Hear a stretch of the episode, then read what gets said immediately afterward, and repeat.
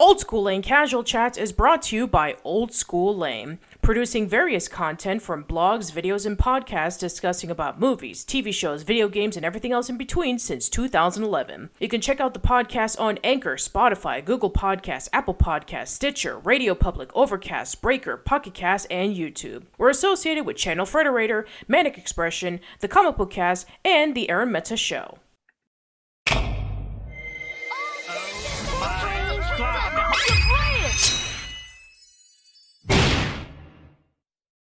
Hello, everyone. Welcome to a new episode of Casual Chats. I am Patricia, and I am back with um, Paul Thomas, aka Gunter Fan 1992. So, welcome back, Tom. Paul.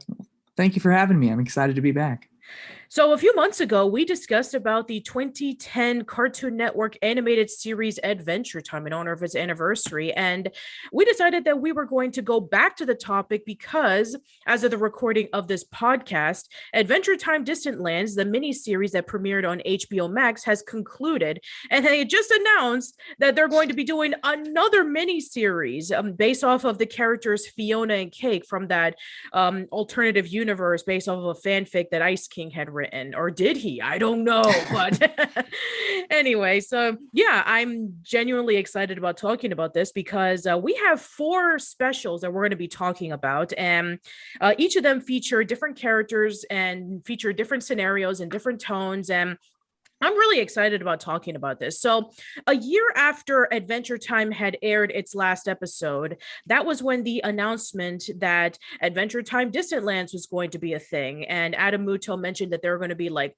four separate stories featuring, uh, you know, the characters and having four different tales and expanding the land of Ooo that we've never seen before. And so, yeah, we're going to be talking about them today. So, I want to preface this by saying major spoilers ahead If you have not seen Adventure Time Distant Lands, then please, I implore you to go over to HBO Max or maybe wait until they air on Cartoon Network. I mean, I'm sure at this point in time they will, considering how popular Adventure Time still is. But if you do not want to know about what's going to happen in terms of the plot, go over to HBO Max and please check it out. All right, so let's talk about the first out of the four specials that came out, and that would be BMO, which premiered on June 25th of 2020. And the basic plot is this: in a distant part of the galaxy, BMO, a young scientist named Y5, and a protocol droid named Olive work together to save a dying space station. So, yeah, please, uh, why don't you uh, share your thoughts on this one? Yeah, so this was a. Uh when they announced Distant Lands, I was excited, of course, because you know more Adventure Time content. I I'm always happy for that. But I was a little worried that you know where are they going to take the show? Um, where are they going to take the characters? And when I saw BMO uh, the first time in what was it like May? You said May of 2020. Um, I was I was pretty I was happy because it felt like okay, you know this isn't like some radical departure they're not completely changing the characters around uh, that said i i thought that the story was um not bad by any means you know but it felt it felt like something that adventure time would have told uh, so it didn't blow me away at first, but it, mm-hmm. I definitely like put fears to rest that it was going to be, you know, like a jumping the shark situation. And of course, right. it's BMO. yes, it's BMO. So um, I love BMO. So you know, you can't can't get too mad about that. I guess. Right, right. So yeah, um, I guess we can go over the plot. So it starts off with BMO in outer space, and he is traveling around and he is with a companion named Olive, um, you know, that it's basically a big green eye and has like a red little pupil. So I guess it makes a lot of sense for it to be an olive. So yeah, he, he, uh, cra- there's a meteor shower that um, destroys over his ship. He lands on a planet and he sees a space station known as the Drift. And so uh, he is saved by a young rabbit girl named Y4, but she prefers to be called Y5.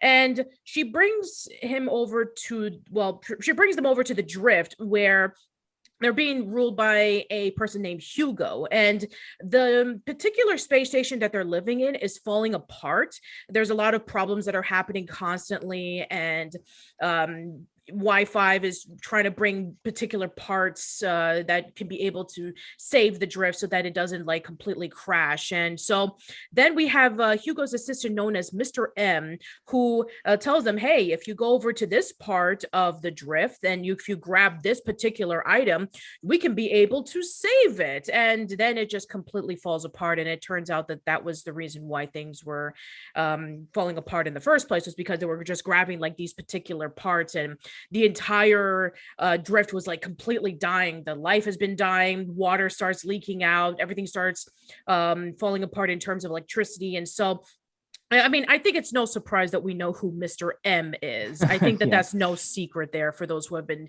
seeing the show. It's Martin. It's Martin, and this is like um you know him in outer space and he is i mean it's pretty obvious once you hear his voice. I mean he is voiced by the mm-hmm. same person. He's voiced by stephen root so it is pretty predictable of who he is. And just like what martin would do in a lot of the episodes of adventure time he would help them out and then the moment that they receive what he's looking for then he just grabs it and then he just abandons them and that's pretty much it.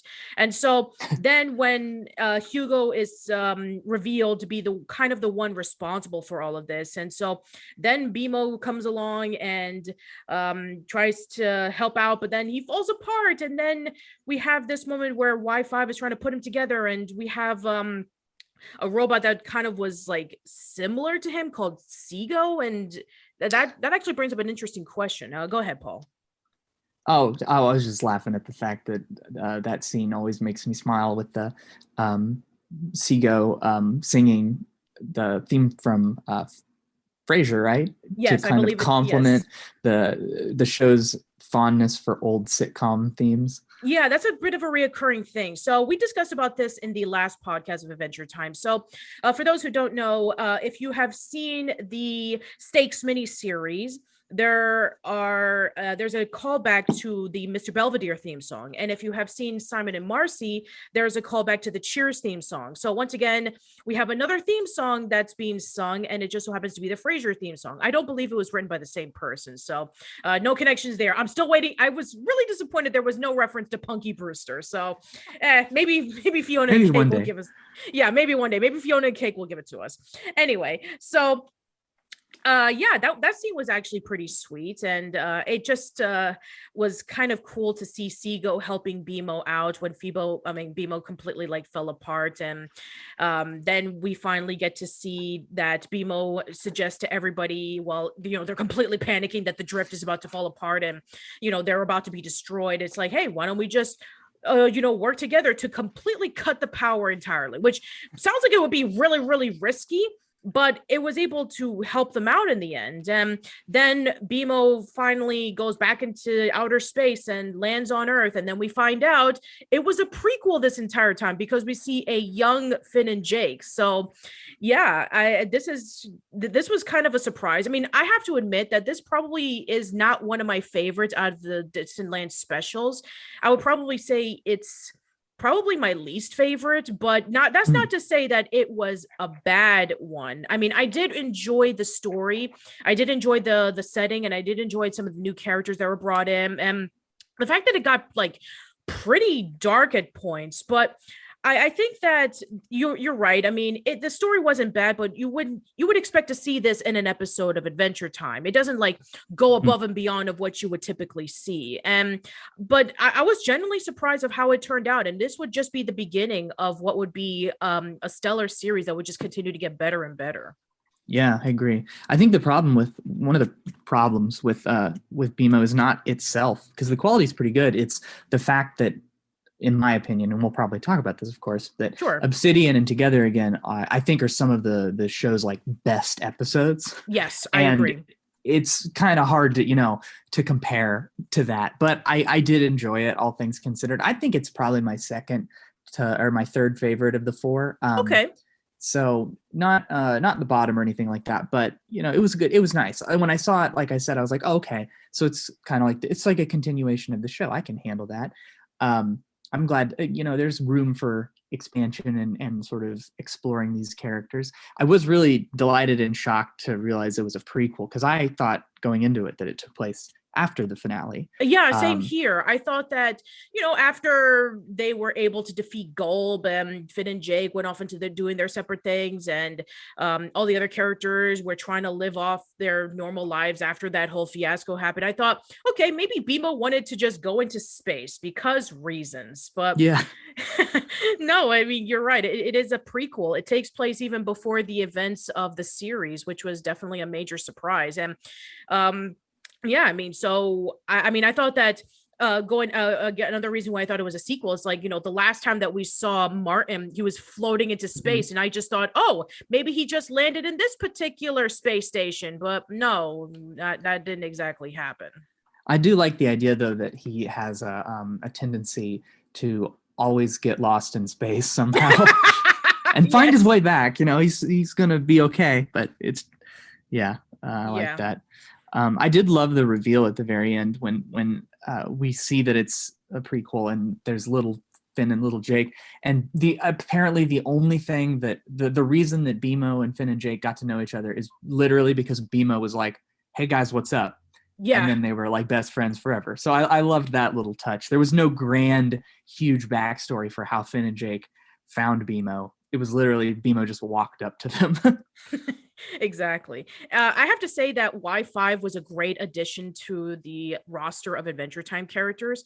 Now, I'm not sure whether her or um another character we'll go into in just a moment is probably my favorite in, in terms of like the new characters that were brought in but I did enjoy y5 i enjoyed her resourcefulness i really uh like the relationship that her and BMO had I thought it was definitely a um, nice little connection, especially since you know out of all the characters that we knew i mean of other than martin but beside the point but there were like i mean BMO was like the only character that we already knew who it was so everybody else was completely new so this was i mean so we have a companionship with y5 and BMO and i thought that they were pretty good together yeah, I agree. I, I liked it. At first, it's you know a new character is always hard to introduce, but Oh, yes. uh, I like I like the energy that, that uh, Y5 brought to it. Um, the voice acting was really stellar, and it definitely felt like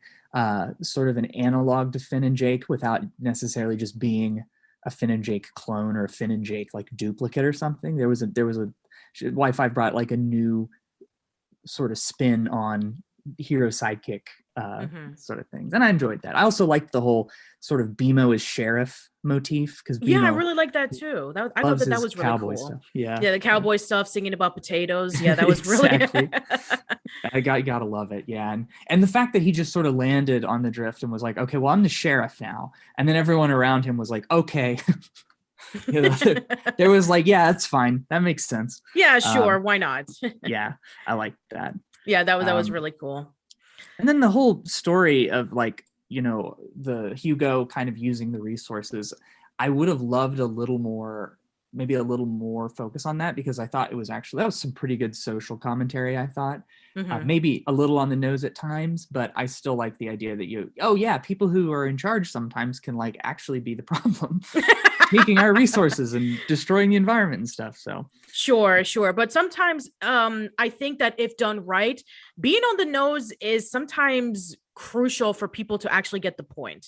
that's true. That's true. Because sometimes subtlety like it can be so subtle that it'll fly over people's heads and then they won't realize it until they actually um watch it again and rewatch it again and maybe like do analytical research on it Mhm. and maybe just contemplate on life and saying oh that's what it was Oh, about that's what that was about. Yeah, that's a good point. Um, because yeah, you don't want it to be too abstract to the point where no one is like, "What? What the heck was that?" You know? yeah it's definitely a fine line but i think that they were able to play it off pretty well Yeah, I agree. I like I said, for the most part, I thought it was pretty good. Um, I, I it was a minor critique, if anything, and I, maybe I just wanted more of it rather than, uh, or just like more exploration of that. But it did, they did a really solid job, and I even liked how at the end Hugo, you know, was this bad person, but there was even like he was stuck in the the uh, stuck with uh, Olive, and there was that potential that Hugo could redeem himself. Like it wasn't a complete you know he's completely unsavable. There was that nice sort of optimism that adventure time always has with even the villains. Right except for the lich. Yeah exactly. That he but doesn't but we'll get to that later. yeah but yeah, I really did enjoy the special. I think the reason why it kind of lacks in terms of story was because this was the first time I believe that they did like, I mean, other than the last episode, Mhm. that they did like a 45 minute long special where they were able to like tell a grander tale than what you would expect for Adventure Time to have, which Yeah. was like 11 minutes long. It wasn't a mini series just like what you would see in Stakes or Islands or um, any of the sort. And it wasn't like the last episode where they knew that they had to complete it because that was the last chance. But yeah, I think that they were just trying to get their footing in in terms of like how much they can tell, um, what characters need to be focused on, what's going to be the scenario. So I think that once we get over to the other specials, I feel that this is where they understood, okay, now we know what we can be able to do next time. Yeah, I absolutely agree. I've always been a little lenient with um, Adventure Time in terms of like if I think they made a artistic misstep because usually when they've done it, it was the like the first time they've attempted that specific thing. Sure. Uh, so like season six, for instance, got a lot of flack from some people in the fandom for its story, um, like the season long story. But I was willing to be like, well, this is literally the first time the show has tried this. So it's, you know, it's probably not going to be like 100% perfect. And that's how I feel about BMO. Like it wasn't 100% perfect, but like this was the first instance of them trying this new thing. So, you know, there's going to be some little bumps here and there, but I liked it. I thought it was really good uh, overall and and made me excited for the rest. Yeah, and I think that it also depends on how much you like BMO as a character. Mhm, If you're yeah. not a BMO fan, maybe you won't get into it, but if you're a hu- if you're like a a genuine BMO fan and if BMO is one of your favorite characters, then I think you'll really enjoy it. Yeah, that's a great point too. Um, I guess I didn't think of that because who doesn't like BMO? but you're right. Yeah, yeah. But There still, I think that the fact that we have um stories that focus in on specific characters and I remember that during the time of Distant Lands they were like saying, "Oh, you know, I want to see the focus on these characters next." And I'm sure that we'll get to that toward the end, but Mhm. yeah, I think that no not knowing on who was going to be the focus of because we were given information about uh, bleh, about this little bit at a time. So we knew about BMO first, and then people were saying, "Okay, what's going to be the next one? And people were like debating and you know saying like oh i think it's going to be these characters who are going to be next. And then finally we did get the reveal on the next characters when we saw it on the trailer just a few months later and it was going to be obsidian. And this one was going to be about marceline and princess bubblegum and it premiered a few months later on november 19th so here is the simple plot synopsis. Marceline with princess bubblegum travel to the glass kingdom where is under the threat of the dragon moto larva trapped inside a furnace of the kingdom while currently in a romantic relationship, Marceline has to deal with her past conflicts. Obsidian, hands down, I think is my favorite episode of the series. Mm. Yeah, Um, so uh yeah, I guess we can get started. So um Oh, sorry, I- I, didn't mean to cut you off there. No, oh no no no no no go ahead, go ahead. I, I don't mind. no, I was just I like to wax poetic about this. It's okay, it's okay. Yeah, go go for it. Go. for it. Okay. Um, yeah, no, I loved this episode. I'm a huge, huge, huge Marceline fan. I'm a huge Bubbline fan.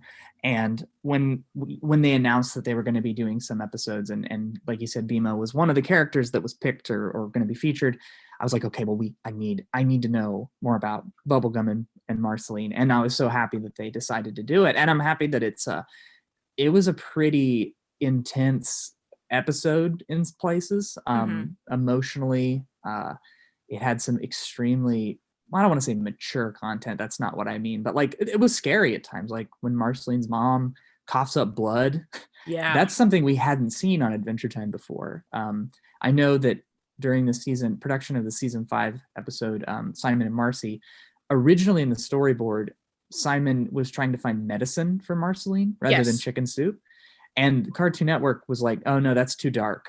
And so from that, you know, we go to from there to this, where Marceline's mom has some sort of I don't know radiation poisoning or something. yeah, it, it looks like radiation poisoning considering that it takes place shortly after the events of the mushroom war. yeah and that's just like really really intense and then you're dealing with that alongside uh, marceline and bubblegum's developing relation or not developing relationship like the past of their relationship as well as the sort of present and future of it. Yeah. And it deals with some fairly heavy topics for relationships like honesty and and, and expressing what you feel and and truthfulness and all that good stuff. And I just I thought it was really really touching, um, and I loved it. Yeah, uh, out of the four specials, this one has the most music, which it makes a lot of sense because it is Marceline after all. Yeah, But the music here is some of the best that Adventure Time has ever featured. I completely agree. Yeah, it's it's awesome. Um, I know that uh, the it was um, the musicians who who helped uh, write the some of the music for the the episode were Half Shy and Zuzu, who are artists um, that were previously not affiliated with the show, but who Adam Muto liked and just reached out to him and said, "Hey, do you want to uh, write some songs for us?" Mhm. And they were both of them were big Adventure Time fans, and both of them were really really excited to do it. And uh, I I can tell you can tell because the quality of the music is fantastic. Yeah, absolutely. So yeah, Zuzu is a um, British singer from Liverpool, and Half Shy is a indie musician from like the West Coast, I believe, is Seattle. Yeah, I think she's Seattle. Yeah. So um, I actually did a video discussing about the four ways that fans will be able to become so integral to their favorite shows that they eventually became a part of their favorite shows. And I did a whole discussion about uh, Obsidian. In fact, Obsidian was the reason why I did that video in the first place, was because I learned about what Half Shy did, where she was a huge Adventure Time fan to the point in which she actually wrote Adventure Time fan songs. And Adam Muto listened to some of her songs and even bought her album and was like, "Hey, would you like to write uh, some songs for um, Distant Lands?" And she was saying yes, she would love to. And she wrote Monster. And I even said when I did that video that Monster at the time that I did that video was in like the top five songs according to Spotify Oh, right wow, up really? there. Yeah, it was like right up there with um you know i remember you and uh various other songs as you know um um as one of the best songs that was featured and it gotten unanimous praise from a lot of people and um it was you know and you can definitely tell that um half shy really knew about the characters and about marceline's feelings and um, knowing about the context of how Marceline was feeling as a vampire, because we saw this already in previous episodes, and um, how much that bubblegum had meant to her in terms of changing her for the better, where she was able to become a lot less angry and a lot less angsty, and finally being able to, um, you know, confront her past that she's been trying to hide away from it for hundreds of years. And this is the first time that we actually do get to see more flashbacks of her mom. I mean, we got a bit of it in the Stakes miniseries, but not that much. But finally, we got to see the whole thing, and wow, does it leave you so sad? It's a major heartbreaking moment. Yeah, it really shows that. I mean, Marceline's a character that I feel like has sort of a puppy that's been kicked around a lot. You know, every parental figure that she's had has either abandoned her, died, or gone crazy. Yeah. by the way, um, are, are you familiar with the Marcy and Simon comic series? Right? Uh, yeah, I, I am. I haven't actually read them, but I do have. I have the collected like uh, collection. I just haven't Okay. gotten around to reading it. Okay, so um, Olivia Olson, the voice of Marceline, actually took the lyrics from a song that she sang in the Marcy and Simon comic book series, and it's called "Take Care, Caretaker." And if you like read the lyrics, you know it's actually pretty heartbreaking. But when you listen to Olivia singing it, wow, is it amazing? Because you have her singing about both Hunson Abadeer and Simon about how you know she had to um you know be cared for as a child and then eventually for some reason or another they left her and so then she concludes the song saying well i'm going to take care of myself now Oh, that's sweet.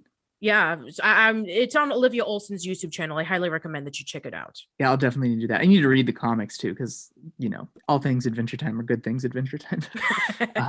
right Yeah, I uh, I actually um if uh, if uh, you and the viewers are interested, I know a little fun tidbit about the song "Wake Up." that, oh yeah uh, go for it go for it Yeah, so I actually, so I've I, I worked on that book about the production history of Adventure Time, and I'm working on a kind of a updated version with a bunch of other new fun stuff in it.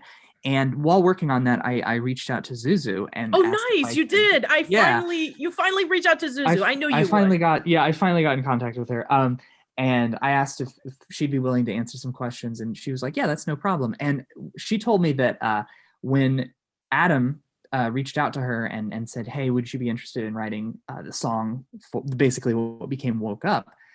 There was some sort of miscommunication, and she thought that she was going to write all of the music for the special. Oh, So she wrote she wrote "Woke Up" to be the breakup song, and then she wrote "Eternity with You" to be kind of like what "Monster" would have been. Gotcha. Gave him, you know, sent him over, and Adam was like, "Oh, oops, I didn't mean that," but this song slaps, so we're going to use it at the end. So they kind of rewrote the lyrics a little bit, um, but they managed to use both of them, which I thought was kind of funny. So Zuzu got two songs out of it um, accidentally, and both of them are good. So I was yeah, yeah, yeah. I do agree. Yes. Um, Um, but I thought that that was interesting because, um, you know, it, it's definitely like the complete opposite if you listen to both of them. So, "Woke Up" is the breakup song that uh, Marceline sings to Bubblegum and trying to confront Moto Larva, who is attacking the Glass Kingdom, and then we have "Eternity with You," which is the last song, and Glass Boy sings it with um you know with uh, him playing on marceline's you know toy uh, well um like um cardboard ukulele and we have marceline and bubblegum dancing together and it definitely is like a great song to kind of close things off because it just shows that you know i cannot do anything without you i want to spend the rest of my life with you and then we even have that nice little number uh that that little flashback moment in which we finally get to see how bubblegum got the shirt. That was the moment I feel like the the fandom had everyone in the fandom had wanted to see well maybe not everyone but a good part of the fandom had wanted to see you know how did princess bubblegum get that shirt? What is the story behind the shirt? And they never told us they never told us. And then in the very very last scene of the very very last marceline and bubblegum episode we get to see how the shirt you know the shirt story. And it was it was very emotionally touching and, and sweet. Uh and it was nice to have that that episode end obviously it was in, ended on a happy note it's Mhm. adventure time it usually does but end in kind of like a definitively happy way Yeah, it did actually, because I even said in my video, if this was the last time we were going to see Marceline and Bubblegum, I would be 100% satisfied. And I was, because we finally get to learn about what happened with Marceline and her mom during the events of the Mushroom War. We finally get to see them together. We finally get to have that closure where we get to see them together and finally make up. And we get to finally see where um, Bubblegum got the shirt. And we even get to see what happened with Finn. So, yeah yeah, that was actually a bit of a surprise where we got to see an adult Finn because we saw um Simon in the beginning of the special and he looked pretty much the same. So we thought, okay, this take place shortly after the events of Yeah. the you know of the, the the the war. But no, it takes place like decades later.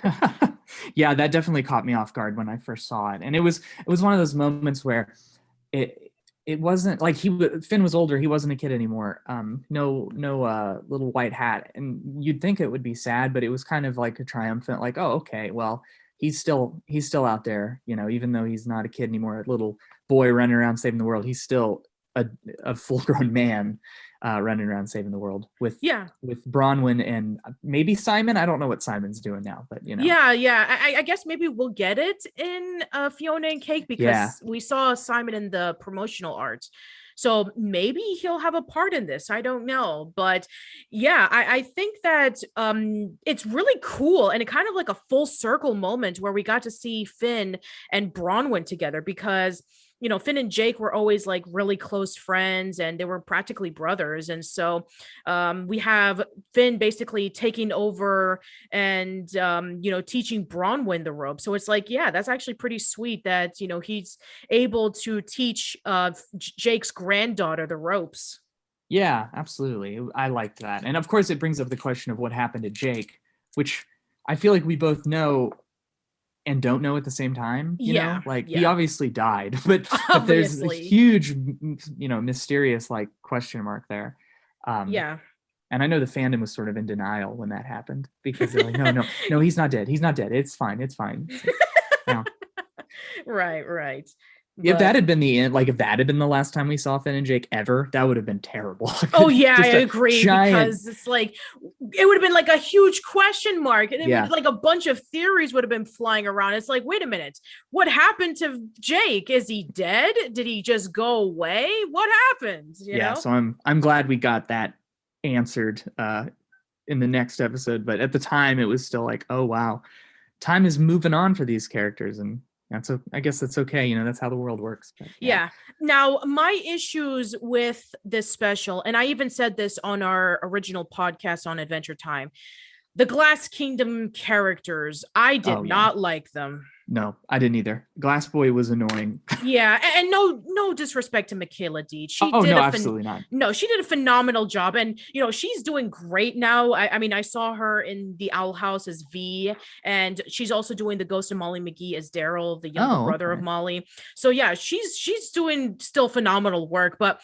man, did I just not care about Glass Boy or any of the other characters? I mean, that one moment where you have Marceline just feeling so sad when she listened to the voice message of her mom saying that she was going to be okay in the shelter and that you know she knows that she is a good girl because she has a good heart and you feel that emotional moment where she's crying and she realizes that her mom didn't abandon her. The reason why that she told her to go to the shelter was because she loved her and she didn't want to see her die. And then the moment that we see the shadow it's like wait a minute is that princess bubblegum coming back to confront marceline and say i'm sorry nope it's glass boy is saying hey it's me and i'm like ah damn it! Yeah, and he said it in the most obnoxious way too. I mean, again, it was purposefully obnoxious. I know I, it was that. purposefully, but oh, that moment Yeah. was dead Like, to me. I think one reason I know I I uh, on Instagram um I I was following uh, I follow Hannah Kay and I asked her who one of, one of the storyboard artists and I asked her you know was Glass Boy inspired by the Marceline fans? And she was like oh definitely. So maybe maybe that's the reason I I don't like him because he reminds me too much of me because that's exactly the the beginning part when he he goes to her house and uh like sees her for the first time and she's sort of uh there's like a presented as like almost a god to him yeah, he's, like, exactly. oh, Saint Marceline, Yeah, we need your ex- assistance. that's exactly how I would be I would be like oh my gosh Marceline's so cool so maybe that's why I, I find Glass Boy to be a little obnoxious it's I get it's it, too, I get it. it's it. too close I get it. I completely get it. Yeah, I oh, do- that's awesome. I do wonder why they they I mean, I guess maybe the Glass Kingdom was just kind of a new place, but um I don't know, it was it was just whatever. It felt yeah, it like was kind of whatever. Again, uh, it just felt like what you would see in Adventure Time, at least with the drift. You know, it was definitely a bit of a different change of pace because it was well in space and Yeah, definitely. but the glass kingdom again not really that much i mean i did like the design of it i thought it was really cool and i like the colors of it but it wasn't like wow this is completely different and so unique and fresh but i mean it was just okay you know and i, I Yeah. actually really did like the touch that it was like in a desert and you know you have and when you know that if you combine sand with extreme heat you make glass and i thought that that was really clever yeah, absolutely. And I and I and I uh it was pretty too. Like like artistically it looked yes really great. it was I als- abso- absolutely Yeah. I also love um I don't know who the actress was, so I'm blanking, but the person who voiced See-Through Princess. Oh yeah, yeah. Um, I don't know who that is. I believe she's. Australian. She had, Possibly she, she had a nice accent, and I liked how she said Marceline Marceline. Marceline. yes. Uh, good Saint, Yes. Good Saint Marceline. Um, yeah. So I mean, yeah, it was it was uh it wasn't like a didn't take away from it terribly, but it wasn't my favorite part. Um, Sure. I mean, w- everything else was great, though. I, I really Yeah. like that opening. The, the one thing that I thought was really, really clever was the Glass Kingdom was singing Marceline's song completely wrong. And you would think, like, Mhm. you know, hundreds upon, upon hundreds of years later, they, you know, the words would be changed, rearranged, and the lyrics would be completely off than what it was before. And the melody would kind of still keep to it, but be changed over time. I thought that that that opening bit where Glass Boy is like walking in the desert and we get to see uh Marceline and Bubblegum just living off their domestic lives together. I thought Mhm. that that was like really really clever. I really li- did like that part. And I I mean, I also did enjoy um you know with like um at first that Bubblegum and Marceline didn't want to go back into the Glass Kingdom, and we didn't know why at the time. We just thought, okay, well, maybe their adventure time is over. Yeah. Click, click, cover there. Anyway, so maybe they're t- maybe they just want to just settle down and just be a couple and not have to worry about saving the world. But no, there's actually much more of a deeper connection than that. And they thought, you know, they even suggested, hey, you know, there are plenty of other heroes out there, w- suggesting Finn, and then we even have like bits of moments where we actually do get to see like the flashbacks from Marceline. It's like, oh yeah, you know, this is from the Stakes miniseries, and this is from that episode, and this is from this episode, and it was able to like culminate together.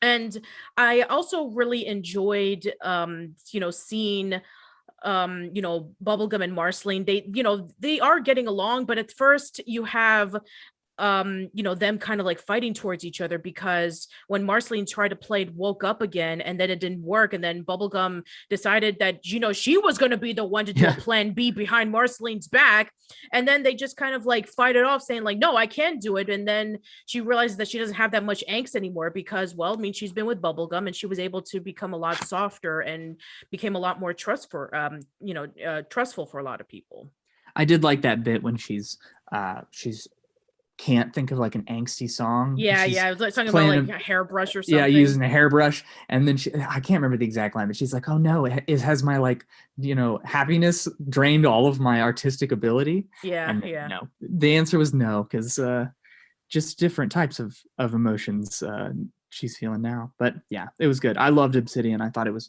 like I said, I think is my favorite of the. it's of my the second entire- favorite to be sure because um uh, the other than the the glass kingdom and glass boys stuff like i didn't care. But other than that everything else was just phenomenal. The Yeah. music was phenomenal. The characters that we got to see um coming back they're able to expand their storylines which makes a whole lot of us a whole lot of sense. They were able to reveal some moments that we wanted to know about for a long time like marceline's backstory and the relationship with Mar- marceline and bubblegum. We got that answered. And it was able to end it on such a wonderful note. I think that out of the endings in terms of tone it's my favorite because it's definitive it's happy and you feel like completely satisfied it is complete Yeah, I agree. Like you said, if this was the last Marceline and Bubblegum episode, and this is this is hard for me to say, but I do agree. If this was the last one, I would be okay with that. It's a yeah good yeah ending. absolutely yeah all right so let's go over to the third one. Now here's the thing that i'm sure a lot of people already know. Now due to the covid-19 pandemic there were a lot of delays in terms of what would be the third special wizard city. But because that together again was almost complete they decided to switch positions and this time around we had what was originally supposed to be the last episode of distant lands become the third to last episode of distant lands and it shows by the Mhm. way so i'm actually curious do you want to actually talk about together again or should we go over to wizard city which was originally supposed to be the third special Oh, that's a good idea. I I, I actually I think that's a good idea. Yeah. Okay so let's talk about yeah let's talk about wizard city because even though that i believe that uh, hannah k uh, or somebody stated okay um you know we have BMO obsidian and together again as like the main course and wizard city is like the uh peppermint um you know after dinner mint or something like that. Um which okay i can completely understand if you want to say it from that perspective but if you were to watch both of them back to back you kind of had a feeling on what was really the last episode of Yeah. Distant Lands. So let's go over to Wizard City. So Peppermint Butler starts off as an inexperienced student at Wizard School to attempt to relearn magic. When events on the school campus lead to suspicion suspicion of Pep due to his past, the question remains whether he can master the magic soon enough to kn- show that he is innocent. So for those who are really confused as to why is Peppermint Butler a child, you clearly didn't see the last um you know episodes of the series where he fell into the dum dum juice and he reverted back to a child. And so we do get to see that portion of the story where we were like okay um you know what happened to peppermint butler? Because we did see it together again which again i think that that's like the furthest part of the series Mhm. even more so than obsidian that you know he turns back to normal. But in this part we have the young Peppermint Butler, and he goes over to Wizard City so that he can be able to go over to the wizard school and he can be able to relearn his magic again. And um yeah, so Wizard City, this one definitely feels like something that you would see in Adventure Time. You have the city that's filled with magic, and everybody has their own unique ways of doing it. And you have uh, the school, which definitely kind of reminds me of Hogwarts, with like, oh, you know, mm-hmm. you're going to be sorted into this school because of the amount of magic that you know. And then we have uh, a new character, Kadabra, who is the niece of Abracadaniel. And then we have this mysterious thing that's going on involving with like students disappearing. And then there's like this, um, you know, huge uh, mystery that's being unfolded. And a lot of people are saying, like, okay, what's going on? And then people are saying, okay, well, maybe Peppermint Butler was the one who did it because, you know, he was the, you know, the master of dark magic and he was forever banned in Wizard City. And so then, you know, Peppermint Butler. and Pep had to lie saying, Oh, no, no, no, I'm his nephew, and I'm nowhere anywhere near my uncle Peppermint Butler. So, yeah, uh, basically, it's kind of like if you took like a mystery series mixed with monsters and magic and uh, going to school, and you have Wizard City. Yeah, nice, healthy. Uh, someone described it, I think, as like mixing Harry Potter and Summer Camp Island together. Oh, uh, interesting. Which I kind of I can definitely see that. Um yeah, I so I will I'll be uh upfront here. This was probably my least favorite of the four. And okay, I can for reasons that. for reasons I can talk about here in a second because I don't want to rush through anything. But uh I did I, I want to say on a, start off on a positive here. Uh Abracadabra, I think is her name, or just Kadabra. Yeah, it's just Kadabra fantastic character. yes, I I love her. Her and Y5 are tied as to like my new favorite characters that were featured in these specials. Yeah, it was very I it this doesn't happen a lot I feel like with with um uh, media, but I I feel like I kind of just wanted her to be the star. Oh, she was sure. so charming, just so sweet and you know, whenever you introduce a new character, it can always be really really tricky to get it get it right and to make it feel like something other than just sort of you forced in a new character there but i definitely felt that way with her I, I was like oh she she feels like a character that has been here the you know for the show the entire time yeah, uh, and also not to mention that she did have kind of a connection with Abracadaniel because yeah. they were family, but she is her own character, completely separated from Abracadaniel, which could have been so much easy if they would have played in, in that direction. Yeah, absolutely. Yeah, they could have just been like, oh, this is her entire personality is you know basically Abracadaniel. yes. Yeah, and they didn't. They they gave her a complete new sort of direction. I mean that you're you can still tell like it, it, she still feels kind of like some somebody that Abracadaniel would be related to, but uh, di- she's different in her own way, and I love that. I I um I hope that if we do get more of Wizard City or or some sort of Wizard City adjacent material, that we get more of her. Yeah. And I also really like the fact that out of all the magic that she's really, really interested in learning, she's learning about like parlor tricks yeah. that you would see in like your typical birthday party or bar mitzvah or magic show, which I thought that that was actually really cute. That she's more interested in that as opposed to like real magic as you would say like with spells and mm-hmm. with potions and concoctions and summonings it's like no i want to learn about card tricks and making things disappear I, I it's been a, a, second since I've seen it, but I, she was pretty good at like actual magic, wasn't she? Yeah, she like, was. She just didn't like it. Yeah, she just didn't like it. She didn't really mm-hmm. care for it. She just wanted to learn parlor tricks. Yeah, I love Adventure Time's willingness to take like sort of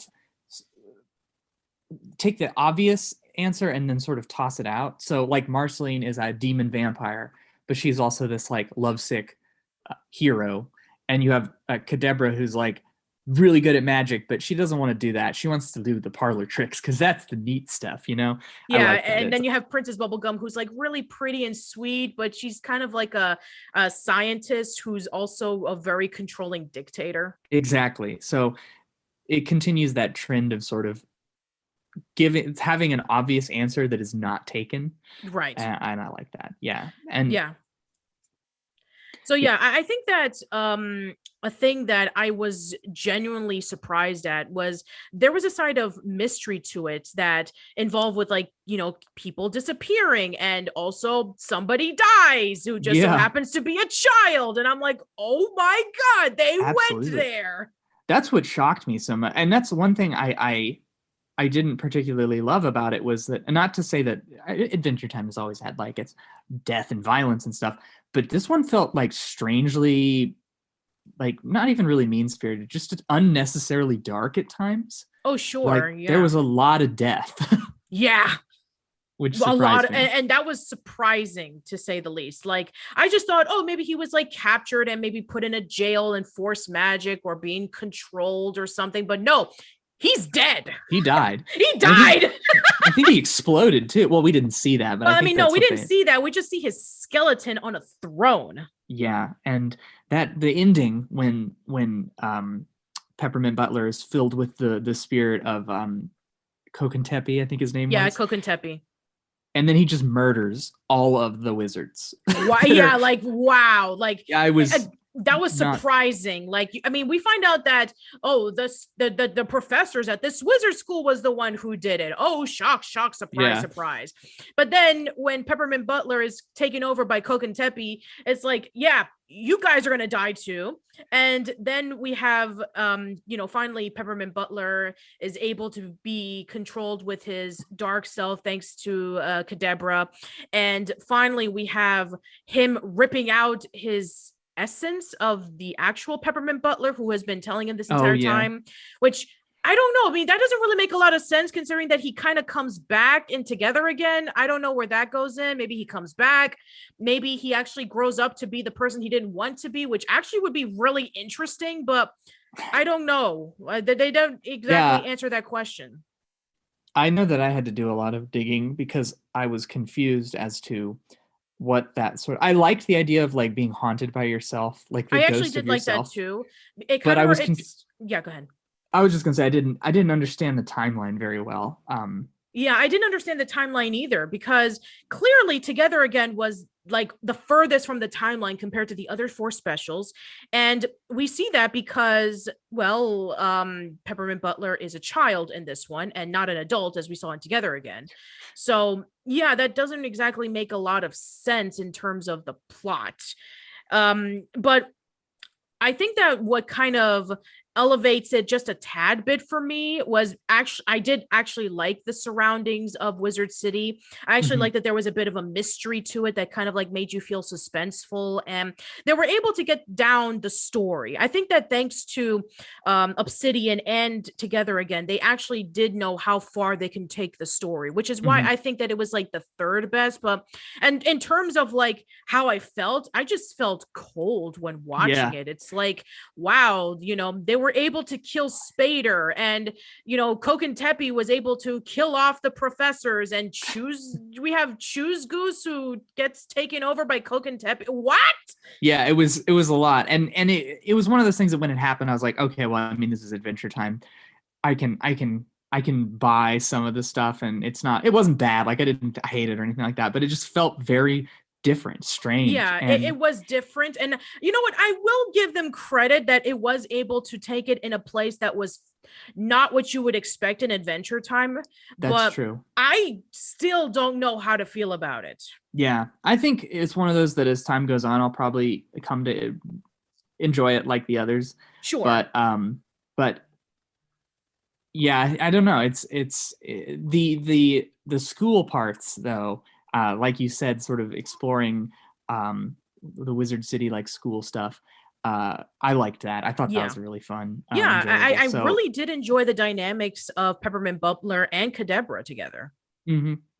I did as well And I also enjoyed the music. You know, Half Shy was able to come back again and do the music for this special, which I'm glad that she was able to get another chance, considering that Zuzu got two songs in Obsidian, and you know, um, Half Shy only got one. But no, they were able to balance it out by having Half Shy do the music for Wizard City, which I thought was really nice.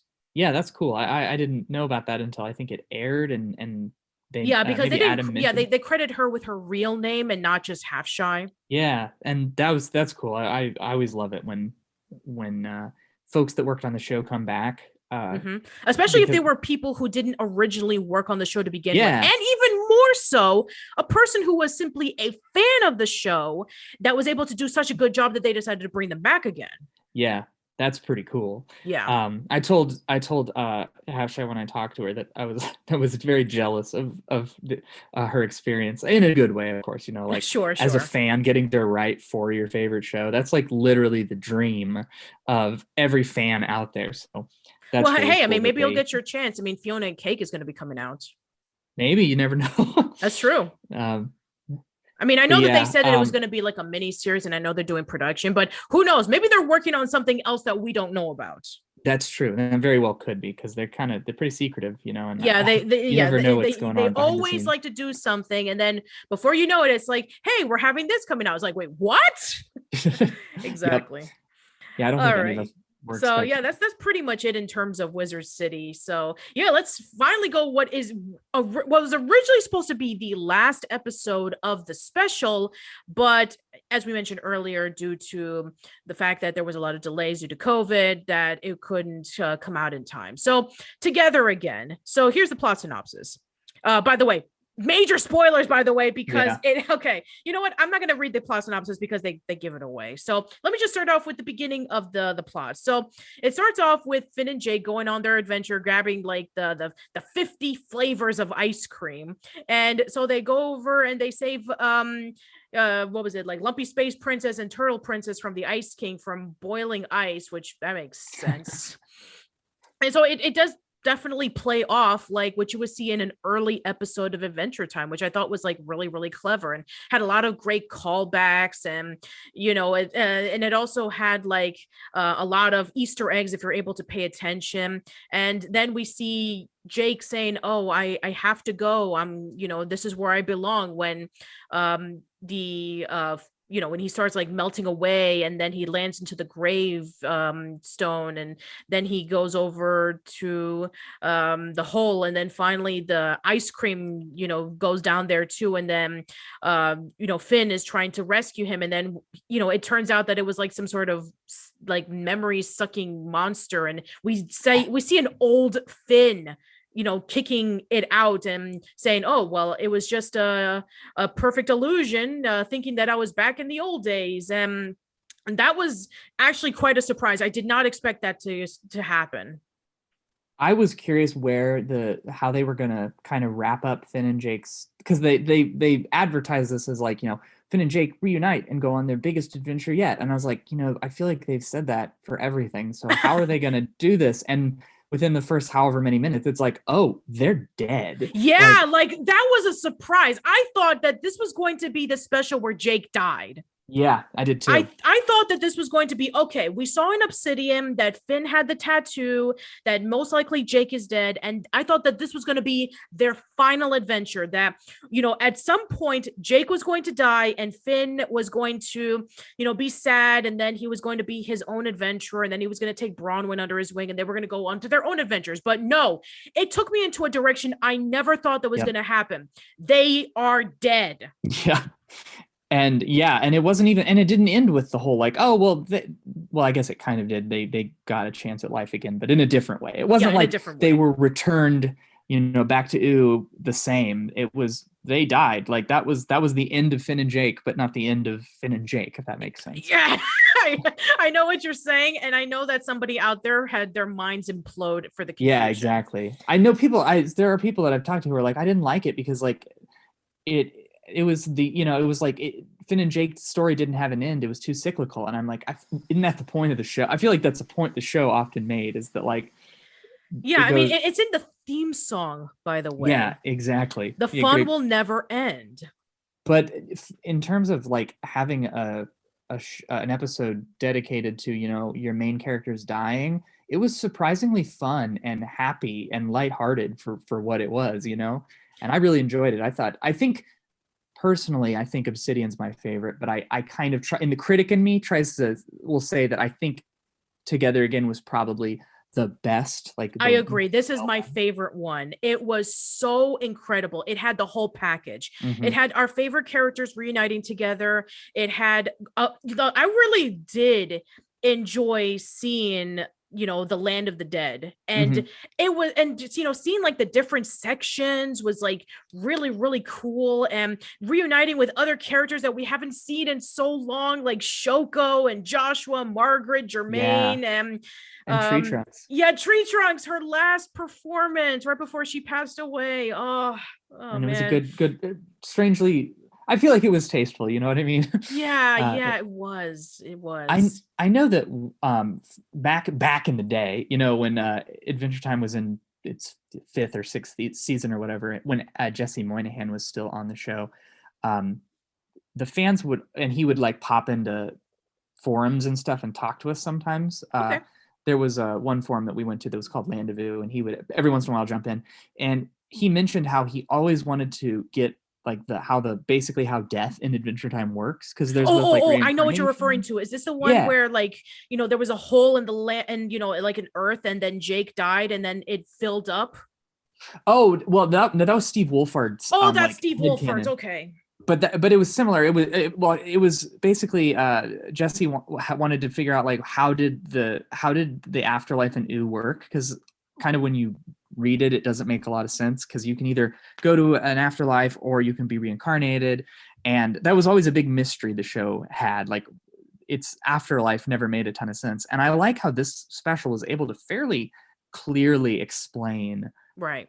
what exactly the the mechanics are and like how you can be reincarnated or stay or you know all that good stuff so Mhm. it was strange there was like a strange helping of of of uh, fictional theology that i found interesting you know Yeah. And also I really did enjoy how the story was played out. So Mhm. we have um you know the second death I, or new death as he's called where he wants to be able to just get rid of reincarnation and the other worlds and have everybody just die in like the first world where everything sucked and Yeah, the reason and- why was well we'll get to that later but he was just like really angry at death and he just wanted things to be completely changed and yeah he, he's not a very good guy that's for sure no not likable really no, no. Which makes like for a really good antagonist when you take a look into it. And also I think that the biggest surprise for me was that we got to see Tiffany and Tiffany became a major part of the story. Yeah he was he was like actually not just a joke character eh, eh, but rather yeah like a, a very important part of the resolution i guess Yeah, which was kind of surprising considering that Tiffany had always had a jealousy towards Finn because, you know, he was Jake's really close friend. And so the fact that we got to see Tiffany kind of helping Finn out was really surprising. I also like the little bit where at the very end, uh, Joshua and Margaret said they were adopting him. Yeah. so he did become like Finn and Jake's brother. Um, and that was that was funny. Um, I I was not expecting Tiffany to have a huge role. Then again, I wasn't expecting Mr. Fox.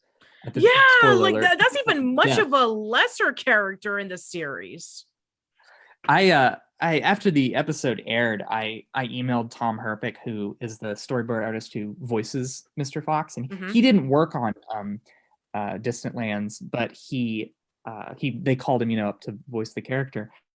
And he told me that when they told him kind of what the situation was, he was totally in the dark as to what exactly that meant. He thought that he was going to be bad, like the villain, because I think he heard that he was going to be New Death and that New Death was bad.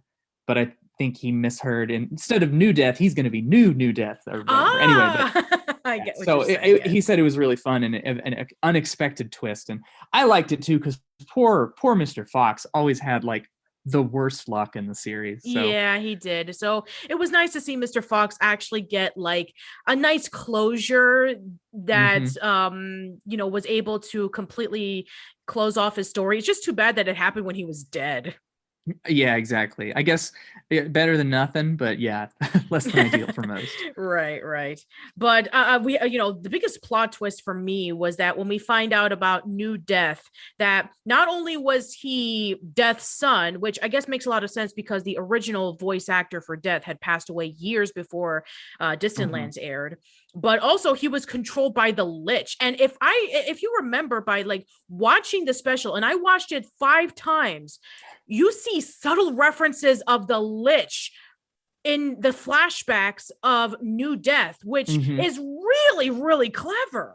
Yeah, I totally missed that the first time. I mean, it was obvious that something was up with him, but Yeah, I, yeah. I totally missed the lich stuff until rewatching it and being like, oh wow, no, they were they were basically telling us what what's going down. We just had to keep our eyes peeled for it. And I yeah didn't. yeah like also the fact that he was like whispering to his hand Mhm. and um you know we saw like the lich shadow in the background and yeah like that was great foreshadowing that you really need to watch a second or third time to get and yeah, you know the, the finally we get to have like the last um confrontation with the lich which was actually really really satisfying it and was. Yeah, uh, you know that that final confrontation with um, you know Finn and Jake having to take down uh, New Death and you know remove the Lich once and for all, and I just thought that that was like really really cool. And the go ahead.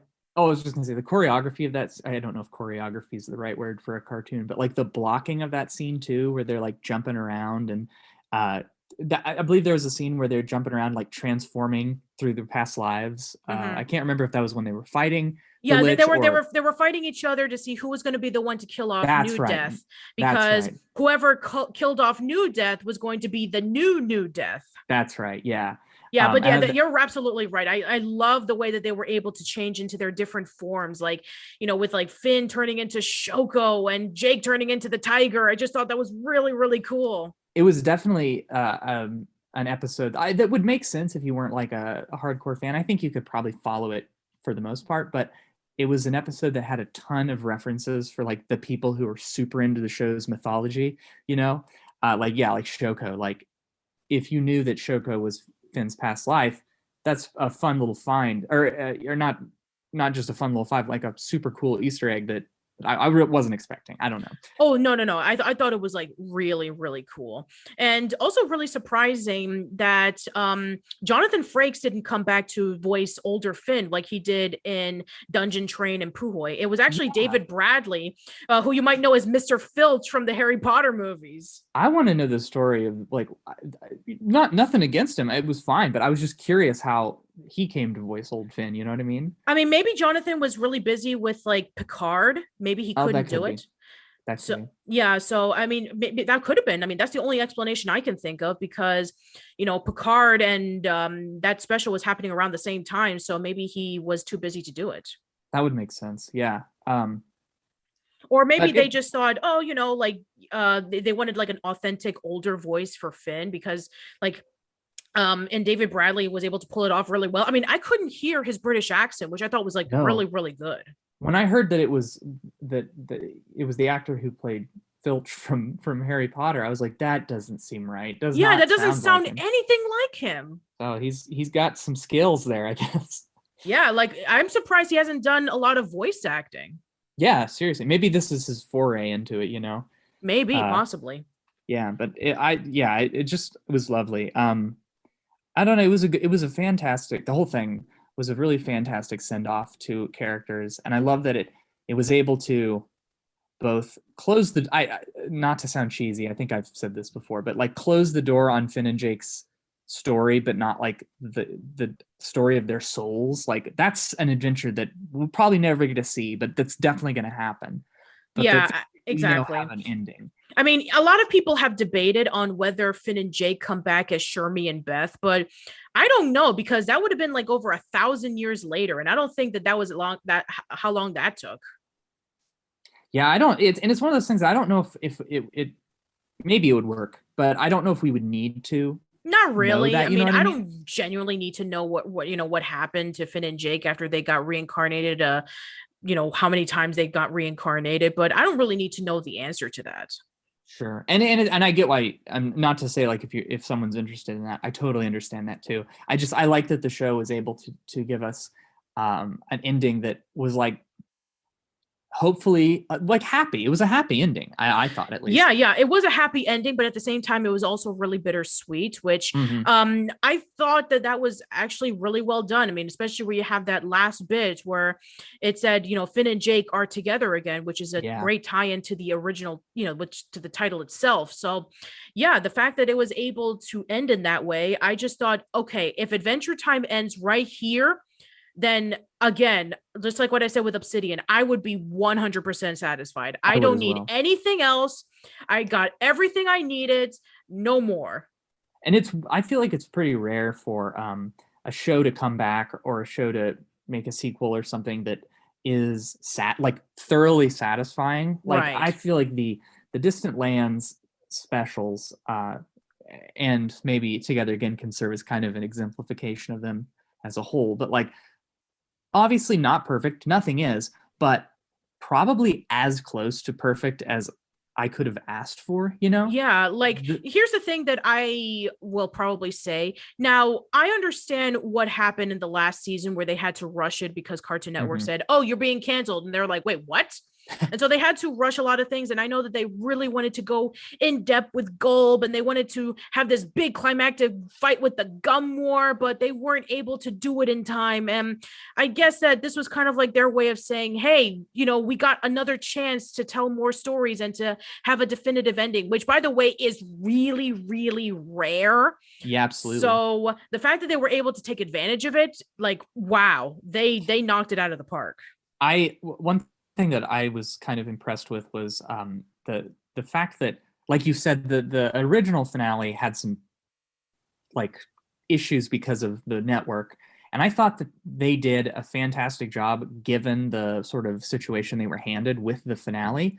But then they also were like, "Oh, by the way, here's like finale 2.0 or whatever," and then it was also really good Yeah. and yeah, yeah absolutely um so many times shows will like end and then come back and just completely drop the ball or just not be good i think that this was an instance a good example of like having a year or so off allowed the writers maybe adam to kind of recharge a little bit you know Mhm. uh, and deliver some not that the previous stuff was low quality by any means but I, I can imagine that you know making episode after episode after episode you know back to back to back can be very draining and well, i think absolutely. like- and, and I'm sure that that was probably like even more pressure considering that, you know, hey, adventure time is over. What more can you do? Mhm. Uh, like, oh, is it going to be like one of those cases in which, like, okay, we're going to see like the next installment and it's not going to be anywhere near as good because, Mhm. you know, usually a lot of the time when it comes to like, you know, bringing back a series or something, usually they won't have the original people who worked on it in the first place. Yeah, absolutely. That's what when I heard that this was happening, my first thought was, okay, well, who's doing it? And then I heard Adam was in charge, and I was like, okay, well, I, have no problem. I Adam, I trust Adam thoroughly, and he's done an, I think, I did a fantastic job show running the show in its final uh, few or half, back half, basically. So yeah, yeah, back half because he's involved, um yeah, Penn left after season 5 and then Adam took over around season 6. and yeah, so I, I was that, that's all I needed to hear, and uh, I think it, it definitely worked out. That's the same way with the Fiona and Cake stuff. Like as long as Adam's involved, I I'm here for it. Yeah, but uh you know again i have to give kudos for adam because um you, I, I mean i'm sure that a lot of people have seen what happens when the original creators of the show leave and then somebody who was like a major showrunner or was alongside with the creator takes over and they have a completely different interpretation of the Mhm. story and characters and um yes it is different compared to what we've seen in like the early seasons where you know penn was more like adventurous and dungeons and dragons like and um, you know, self-contained stories with a lot of fun and goofy elements. But then you have Adam who comes along and is able to take that same um, scenario with uh, Penn's vision and take it in a completely different direction by adding story and lore and character development and take the show into a completely different direction. But it was a direction that I think was kind of needed. I agree. I, I think that obviously Penn Ward is a genius, and uh, I don't I don't mean this to sound as disrespect. Not I don't want to disrespect him by saying Oh, this, sure, but I sure. really of I really like Adam's interpretation of Ooo. Like I love that Penn sort of created these characters and this marvelous world and the sort of tone and style, and then Adam came in and basically yeah took sand and made a sandcastle with it. You know? Yeah, yeah. Uh, I, I- I think that's what a lot of people seem to overlook when it comes to like the creation of something. It's like, you know, we always give credit to the person who created it, but the people who worked on it, um, are just as important. Like, I mean, you know, a lot of the the writers are important. Which, by the way, I'm sure that you probably have already seen this, but the Animation Guild has been doing this major hashtag called "Pay Animation Writers" because we learned that animation writers don't make nearly as much money compared to live action writers, and so That's- it's a shame considering that animation writers can put in so much just uh, you know so much work and passion into anything that they write just as much as live action writers and sometimes even less with um you know the, the the amount of time that they have to put into it but they're able to still craft amazing work and Absolutely. also with like um you know the the artists the artists who also work on it are just as important. I mean we have um you know the directors as well. I mean you know for i guess well you know going as like a video game example you know for shigeru miyamoto the legend of zelda series wouldn't be anywhere near as amazing if you know um uh, uh, you know, um, uh, if uh, any of his producers weren't involved in it, yeah. like a- Eiji Aonuma, that's what I meant to say, and uh, Yoshiaki Koizumi for the same thing on the Mario series, where he was able to bring some ideas that Miyamoto didn't even think of, and he's like, yeah, that would work. You know, if without the likes of a lot of the people who worked on Adventure Time, such as Adam and such as um, all the other people, they, you know, I don't know how um, Adventure Time would have evolved since then, and um, I think that it's important on that because it would still be the catalyst of what we would see in a lot of animated shows for the next decade where hey we need to have a story that has a lot of characters and it has a lot of world building. And you know over the course of the show we're going to take it in a darker direction where it's a lot more serious and you know it ends on a really happy or bittersweet note. And a lot of shows today are like that. Yeah so i adventure time very much laid uh or at least inspired others, kind of laid a sort of stylistic foundation. And it's always really funny when I talk to people that aren't really super familiar with the show. And I'm like, oh, yeah, I love this show. It's really, really smart, clever. Uh, uh it's got all this great lore. And then they try to watch it and they watch like um, Slumber Party Panic, the first episode. And right, the first right. line is Princess Bubblegum saying, like, we need to add one more drop of explosive diarrhea. And they're always like, what? This does not seem like the show you promised. I'm like, yeah, you know, it's weird. You got to kind of like give it a second, but you'll get there. And then they're always like, oh, wow, yeah, if you just like pretty soon before you notice it, the show has. It, it, it never changed. It just grew. It grew up basically in a fun way, and like an exciting, good way. And uh, yeah, I always, I always love to hear people kind of being like, I don't really think this is the show for me, and I be like, well, just give it a just give it a little bit more time. Yeah, yeah. I, think that Guillermo del Toro said it best when he did the um the quote for the art book. He said, "It is the rarest of tales that can be told with the ease of a child. Adventure Time is animated by incredible humanism, one that has its basis in the effortless bromance of Jake and Finn, yes, but one that also understands pathos, fragility, and loss. Contrary to Hollywood dictum, the characters are the story and its structure is not dictated by a creaky three act structure. It stays infuriatingly real by simply being in awe of the world and its characters, by being profoundly in love with it all. That's beautiful. I always loved also remembering that Guillermo, Guillermo del Toro was a, was a big fan. yeah. that I was just like, I don't know. I, I feel like when Penn created set out to create Adventure Time, he wasn't like, I'm going to create a cartoon that literally is going to change the game, you know? No, he, I mean, especially since we we even talked about this that Nickelodeon turned it down five times because yeah. they felt it was too weird and it wasn't to their brand. And so um, instead, you know, Cartoon Network picked it up and look what happened. I mean, Cartoon Network became like the definitive network to watch animated shows yeah. in like the 2010s.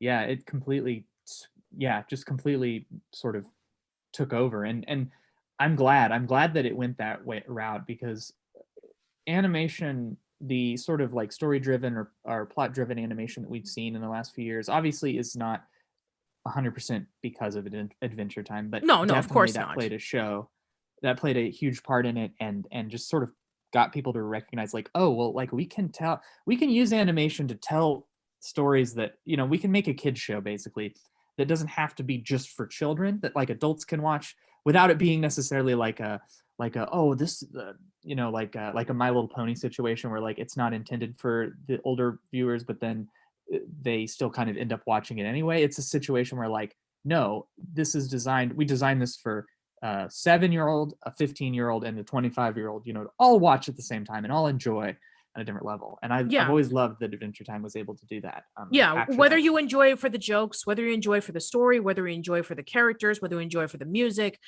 um any reason that you would enjoy it it it, it satisfies everybody Yeah, absolutely. And that's so rare to me. Um, at least in my experience, I'm there. I know that there are plenty of uh, other great, awesome shows out there that that do that to other people too, that affect them in that way. But Adventure Time was that show that I think one reason I, I have such a strong feeling for it is because it was sort of that show that made me realize that oh, you know, I didn't outgrow animation. It's just I I hadn't seen some of the uh, the right kind to sort of connect with me as a 20 year old or whatever. And when I saw Adventure Time, I was like, oh wow, this is speaking to me. Even though it's a show about fart jokes and and adventures and Dungeons and Dragons shenanigans, it's also extremely deep. Like there's beautiful characters and wonderful stories, and it feels so real. And that's a strange thing to say about the Land of Ooo. You know, it feels real. hmm Yeah, it, it does feel real. And um, you know, I'm and no disrespect to Thad Komorowski, the writer of the Sick, Sick Little Monkeys Ren and Stimpy story. Um, you know, I, I definitely respect his personal opinion where um, you know, he talked about like, you know, when is the next golden age of animation gonna happen? When he was writing like the last chapter of his book discussing about like you know the golden era of television climax with spongebob squarepants the last crafted cartoon of any kind to reach a wide audience. And when he was talking about um you know adventure time he said this in his uh, chapter not everyone can draw or write well but it no longer matters. We have cartoon network's adventure time and regular show as the reward of slipping standards and a devaluation of skill. So um he was talking about like you know we've entered the next dark age of animation and you know when is going to be you know the next golden era? Well you know again thad i respect your um opinion and i'm not saying anything wrong about it in terms of like oh you're wrong and you know you should be ashamed of it absolutely not Mhm. but i completely disagree i think Yeah. that we're living in the golden age of animation now Yeah, I I agree. I think that there's a lot of sort of fetishization and, and romanticization of, of older golden ages, especially. I mean, I love 90s animation. I love the old school Bugs Bunny animation. You know, I'm not saying Sure, sure. good, but I think we do often look back at that stuff nostalgically with with rose colored glasses, and it's it's a bummer because right now, like, there are so many cartoons that uh, more than one i should say if there's more than one i think that's that's impressive but there's more than one cartoon out there that is attracting huge fandoms um, because you had like adventure time steven universe regular show gravity falls we got the owl house now. You know these these are shows that have latched onto groups of people that otherwise wouldn't be watching animation exactly uh, phineas and ferb yeah. and um you know we also have like uh, legend of korra yeah and the avatar and, and yeah avatar the, the loud house and Yeah. and now recently with amphibia the, the owl house and the ghost of molly mcgee are like really like luring in a lot of people and even with like the adult cartoons uh, i recently talked about an article where they were saying about like adult animation has never been bigger like invincible and harley quinn Mhm. and f is for family are like really really big in terms of like showcasing cartoons for adults and you know there it, there's even more talks about like animation in terms of like going in different directions. I mean recently disney when they did their disney plus day and they were even discussing about like do we want to bring in not so family friendly content on disney plus? because a lot of people were upset when they heard the news about the owl house being canceled because it wasn't their brand or something like that.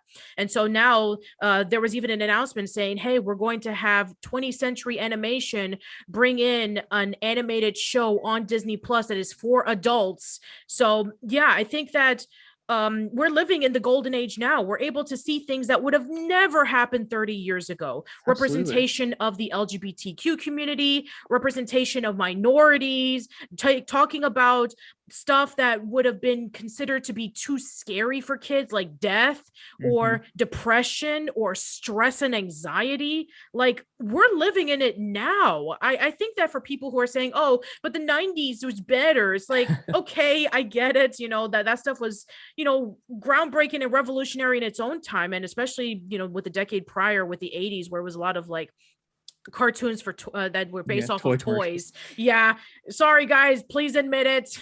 yeah, don't get me wrong. I love Transformers and Ninja Turtles as much as the next person, but still, I mean, we knew well, what I mean, they were there's a good example there. Um, She-Ra, uh, yes, 80s She-Ra. product that they completely took and reinvented. And absolutely, like nobody would have given a crap about She-Ra like ten no, years ago. No, absolutely not. And it was fantastic. And it's like one of my favorite shows. And I, when I try to tell people that, and they're like, "Wait, the He-Man spinoff?" And I'm like, "Yeah, right, yeah, right. the He-Man spinoff." But like, trust me, uh, it's different. Like again, yeah, no disrespect to the people who made it originally. They were doing kind of, you know, what. Yeah, yeah, sure. I mean, when, I, when I, I, mean, even their... like Secret of the Sword, still kind of like a guilty pleasure of mine, sure. especially with that song that played in the beginning. You know, I mean, even though that I, I do agree with like Lindsay Ellis, it doesn't rhyme whatsoever. When you hear like, um, you know, somewhere out there, someone needs me. I don't know how or where, but believe me, it's like it's stupid. Grinding me with me. Um, yeah, yeah. And but yeah, it's building off the past, taking what came before it, and then sort of just taking it a step further. I think that's the thing people often misunderstand about like comparing cartoons, especially with yeah. I feel like the Cartoon Network fan fans will always be like, it used to be better. Yeah, it's, I know. It's, it's not. Like, you, yeah, yeah. You, ever seen that meme of like all the pictures of like all the Hanna Barbera characters and the cartoon cartoons, and it's like you know this is what we had, and you know like what was like a picture of Teen Titans Go. It's like this is what we have now. It's yeah. like.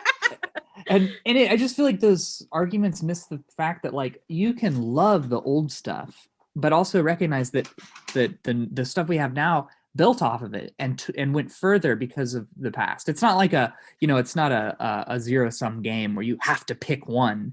But I do think you're right. I do think that the golden age is now. Um, writers are a- able to do more things, t- uh, target different groups, different age groups, um, and just artistically, technology has made certain things easier and cheaper, and that's really awesome. Also, the internet has made like fan productions or, or like fan cartoons and stuff like that. Yes, absolutely. I mean, we were able to get like Homestar Runner and Eddsworld and uh, Tome Terrain of Magical Expertise and various other animated shows. Um, recently with like um, uh, Hazbin Hotel has been like yeah. really, really massive eh, because of the internet. And, you know, because of that, I think that that's going to be on Adult Swim, I think. Oh, really? Interesting. I, I, I, think I don't know, but I know I think it's going to be airing on it. TV or something. But yeah, I mean, those stuff has been like massive, and because that they love animation and they were inspired by a lot of the shows that have been out today and even back then, they were able to um go in their own separate directions and able to craft what uh, a lot of people want to see. And i think that with the variety that we have with animation you know when, people say oh we're in the second or third dark age i, I just look at it as like i think you need to take a little step closer with more open eyes that is not biased and see that we're living in a time in which when we can be able to have representation and storytelling and character development that we've never been able to see before. So yes i think that you know uh, again with partially thanks to adventure time in terms of like the modern age mm-hmm. we were able to get that and distant lands was able to like cement that for sure it's like yeah this stuff has been some of the best in terms of storytelling and characters and world building and songs and animation and um I'm really happy on how it all turned out. Each and every single one of these specials are very unique in their own right. They they have their strengths and their weaknesses, and they have personal preferences to a lot of people. So yeah. I would suggest that you watch four of these specials and come up with your own conclusion. That's a great idea.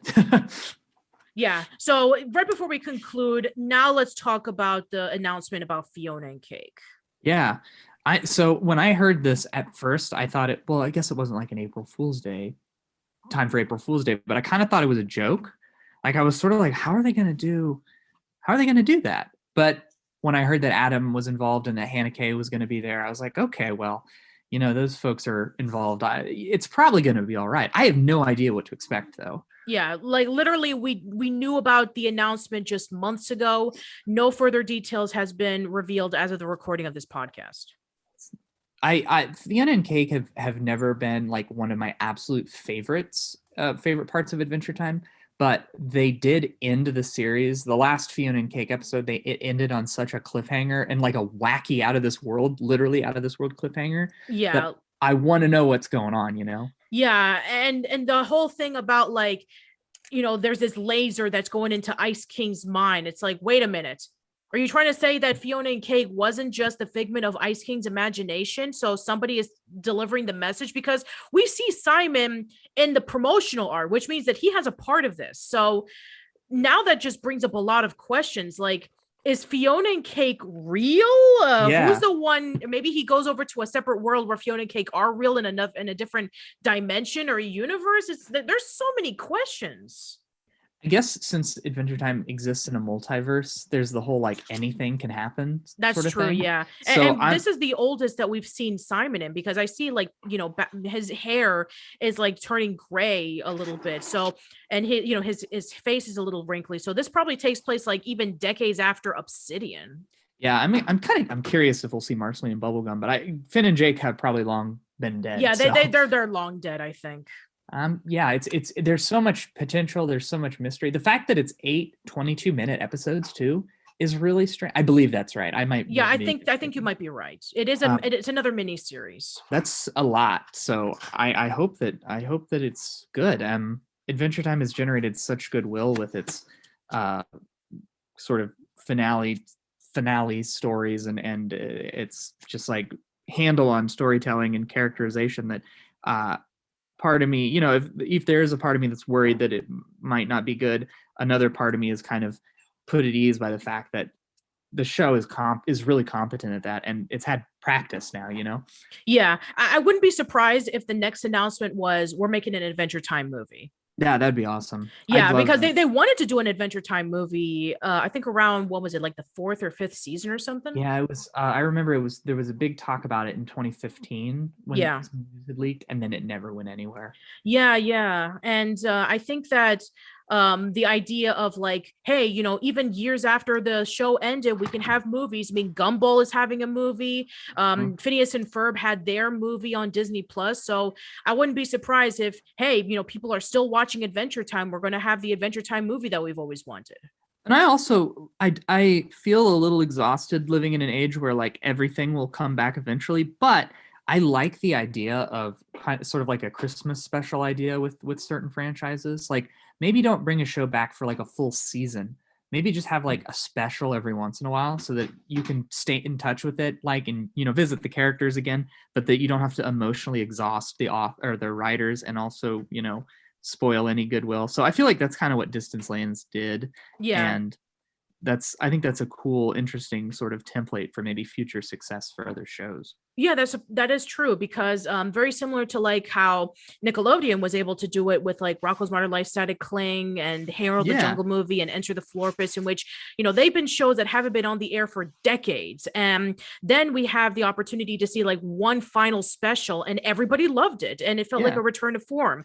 Are You Afraid of the Dark was able to have its mini series, and uh, Legends of the Hidden Temple was able to have a different direction in terms of like the contestants being adults. You have the SpongeBob musical. I mean, I know that SpongeBob's still still been around, but not Mhm. like um, you know, a series of, of things where like people were like genuinely excited about. But yeah uh yeah i think that um if they're able to continue in that direction it's like okay you know we've had a show that's been gone for a while but hey you know we have this special and um we're gonna tell some stories that we weren't able to tell the first time. I think that that would really gravitate towards a lot of people saying oh yeah you know i, I really enjoyed watching that show and i kind of missed it and i can't wait for it to come back. So yeah i'm genuinely curious about fiona and cake on how that one turns out and you know we'll just wait and see if there's any future adventure time stuff but yeah um paul you definitely have a lot of work to do considering that you have to update your book. Yep yep i do. I have, a- I have a lot of lot of content to to sift through and sort. Yeah. All right well that's it for this episode of casual chat. So uh paul once again thank you so much for coming on by. Yeah i'm so happy to be here. I love talking about this stuff yeah so uh go ahead and plug and promote your stuff Sure. So if you want to follow me on Tumblr, uh, I'm at gunterfan gunterfan1992.tumblr.com. You can also follow me on Twitter. Um, I'm Paul Thomas 1992. And if you do follow me follow me on Twitter, uh, my bio contains a link to the uh, book Exploring the Land of Ooo, which I wrote about the production history of Adventure Time, and you can get a free digital uh, P- uh, PDF copy of that um, using that link. So feel free to stop on by and click the follow button. Oh, and by the way, I we also need to promote your zine. Oh yeah. Uh, so I or helped organize a Bat Celine zine, which is a, a Bat Marceline and Bat themed art collection, and proceeds to this for this are going to be donated to Merlin Tuttle's Bat uh, Conservation. Uh, he, he's a very well-known bat photographer. His first name is Merlin, which is all, also awesome. cool. Uh, but he's a really super well-known bat photographer, and uh, I'm a big bat fan. I think they're they're a very misunderstood creature, and I love Marceline, and she can turn into a bat. So it seemed logical to sort of put it all together. Um, and I'm uh, we're selling copies of those, uh, five dollars for a digital copy. The zine has 30 really awesome illustrations in it. You can also uh, pick up a copy for 10 if you want a physical copy plus um, shipping, and that can be uh, picked up at Gumroad. I think it's. Let me check if it's Yeah, go Paul for it. Thomas dot. Um, I want to make sure I have the right one. I think it's Gunter Fan. Might have to cut some of this out. Let's see. Yeah. So while you're looking for that, I'm going to plug off my stuff. So Oh, sure. um oldschoollane.net is my website youtube.com slash old school lane where you can be able to check out my videos and podcasts if you want to follow me on my social media pages i'm on facebook at facebook.com slash old school lane i'm on twitter at patty underscore b underscore miranda you can listen to my podcast on anchor spotify google podcasts apple podcasts stitcher radio public many places new episodes of my podcast will go there first and then they'll go up in a few days on youtube so I just want to thank you guys so much for listening. I really do appreciate it. This is going to be the last episode of Casual Chats for the next month because episode 175 is approaching us and we have a milestone celebration considering it is Old School Lane's 10th anniversary. And I'm going to celebrate it with uh you know what? I'm not even going to tell you how I'm going to celebrate it. Um you're going to have to tune in and find out, but I can assure you it's going to be something really really special. So uh, were you able to get the information? Yeah, it's uh, gunterfan.gumroad.com. Okay, well, there you go. Thank you so much for listening, everyone. Let us know in the comments below about your thoughts on Adventure Time Distant Lands. What was your favorite special? What was your least favorite special? Uh, what new characters that were introduced in Distant Lands did you enjoy? What new characters that you didn't really care too much about? Um, did you wanted to see new episodes of Distant Lands and what characters you wanted to focus on? What are your thoughts on Fiona and Cake? And um, also let us know in terms of uh, what Adventure Time projects that you would like to see happen in the future. Would you like to see a movie? Would you like to see maybe a season 11, even though we got that in the comics, but still, nonetheless, maybe we'll have a full season 11? Please let us know. Thank you so much. Hope to see you around soon and take care.